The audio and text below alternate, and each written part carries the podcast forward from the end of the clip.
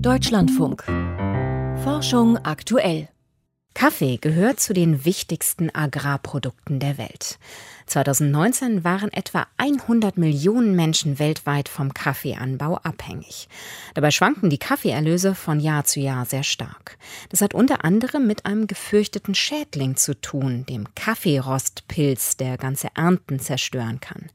Zuletzt kam es nach der globalen Finanzkrise zu einem Massenausbruch in Mittelamerika und der Karibik. Und genau so einen Ausbruch fürchten die Autoren eines neuen Fachartikels in PNS nun wieder. Volker Mrazek berichtet.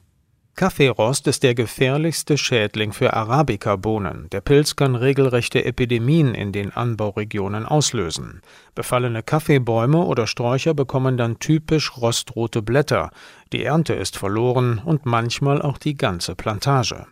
Große Arabica-Mengen stammen aus Mittelamerika und der Karibik. 2012 kam es dort zum bisher stärksten Ausbruch des Pilzes in den letzten 150 Jahren. Kevin Riney, Professor für Humangeographie an der Rutgers University in den USA, erinnert sich. In Ländern wie Guatemala und Kolumbien wurden bis zu 50 Prozent der Arabica-Flächen durch den Kaffeerost verwüstet, in einigen Fällen sogar 70 Prozent. Zehntausende Kleinbauern in der Region waren betroffen. Für den gebürtigen Jamaikaner waren das alles Spätfolgen der globalen Finanzkrise 2008 und 2009. Nun drohe der nächste Schädlingsschock für den Weltkaffeemarkt, diesmal durch die Corona-Krise. Das schreibt Reine jetzt zusammen mit sieben Co-Autoren in der Fachzeitschrift PNAS. The paper isn't saying that coffee rust will Unsere Veröffentlichung sagt nicht, dass es wirklich wieder zu einem Ausbruch von Kaffeerost kommt, aber sie ist eine Warnung. Sehr wahrscheinlich wird es so sein. Was geschah damals infolge der Finanzkrise? Die Nachfrage und der Preis für Kaffee brachen ein, dadurch sanken auch die Erlöse für die Erzeuger. Auf dem Kaffeemarkt sind das aber größtenteils Kleinbauern. Durch die Einkommensverluste vernachlässigten viele von ihnen das Schädlingsmanagement in ihren Plantagen. Ihnen fehlte schlicht das Geld, um weiterhin Dünger und Pflanzenschutzmittel zu kaufen oder Arbeitskräfte für Schnitt und Pflege ihrer Bäume zu bezahlen. Etliche von ihnen gaben den Anbau vorübergehend auf. Wir sprechen hier von Milliardensummen, die nicht mehr investiert wurden. Die Folgen machten sich erst richtig bemerkbar, als die Kaffeeindustrie sich wieder von der Rezession erholte. Da stellten viele Anbauer fest, der Kaffeerost hat große Teile ihrer Flächen erobert. Es gäbe nämlich eine gewisse Zeitverzögerung. Erst verschlechtere sich der Gesundheitszustand der Pflanzen, dann breite sich der Kaffeerost allmählich in den Kulturen aus. Bis man Anzeichen eines starken Befalls sieht, dauert es mindestens ein bis drei Jahre. Und so sehen wir das auch im Fall der Covid-Pandemie. Der Pilz könnte wieder mit Verzögerung ausbrechen in den nächsten Monaten oder auch in einem Jahr.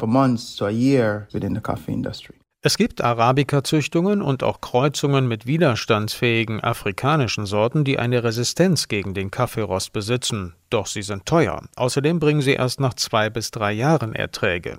Die meisten Kleinbauern können es sich nicht leisten, darauf umzustellen. Viele sagen auch, Neuzüchtungen und Hybride schmeckten nicht so gut. Ein Ausweg wäre vielleicht, mehr Robusta-Sorten in Mittelamerika und der Karibik anzubauen, denn Robusta-Kaffee ist längst nicht so anfällig für den Pilz wie Arabica. Allerdings bringt er auch keine so hohen Erlöse. Kevin Riney kommt an dieser Stelle auf sein Heimatland zu sprechen. In Jamaika ist es so, dass 90 Prozent des Arabica-Kaffees aus den Anbaugebieten der berühmten Blauen Berge nach Japan exportiert werden, zu einem sehr hohen Preis. Also gibt es auch keinen Anreiz, Arabica durch andere Sorten zu ersetzen.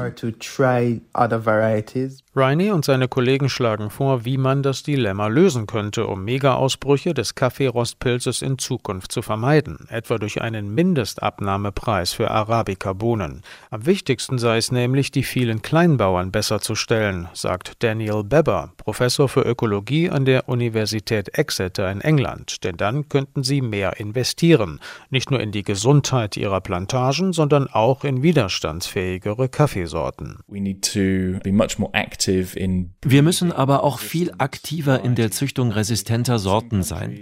Kolumbien ist da ein gutes Beispiel. Aber viele andere Länder sind zurückgefallen.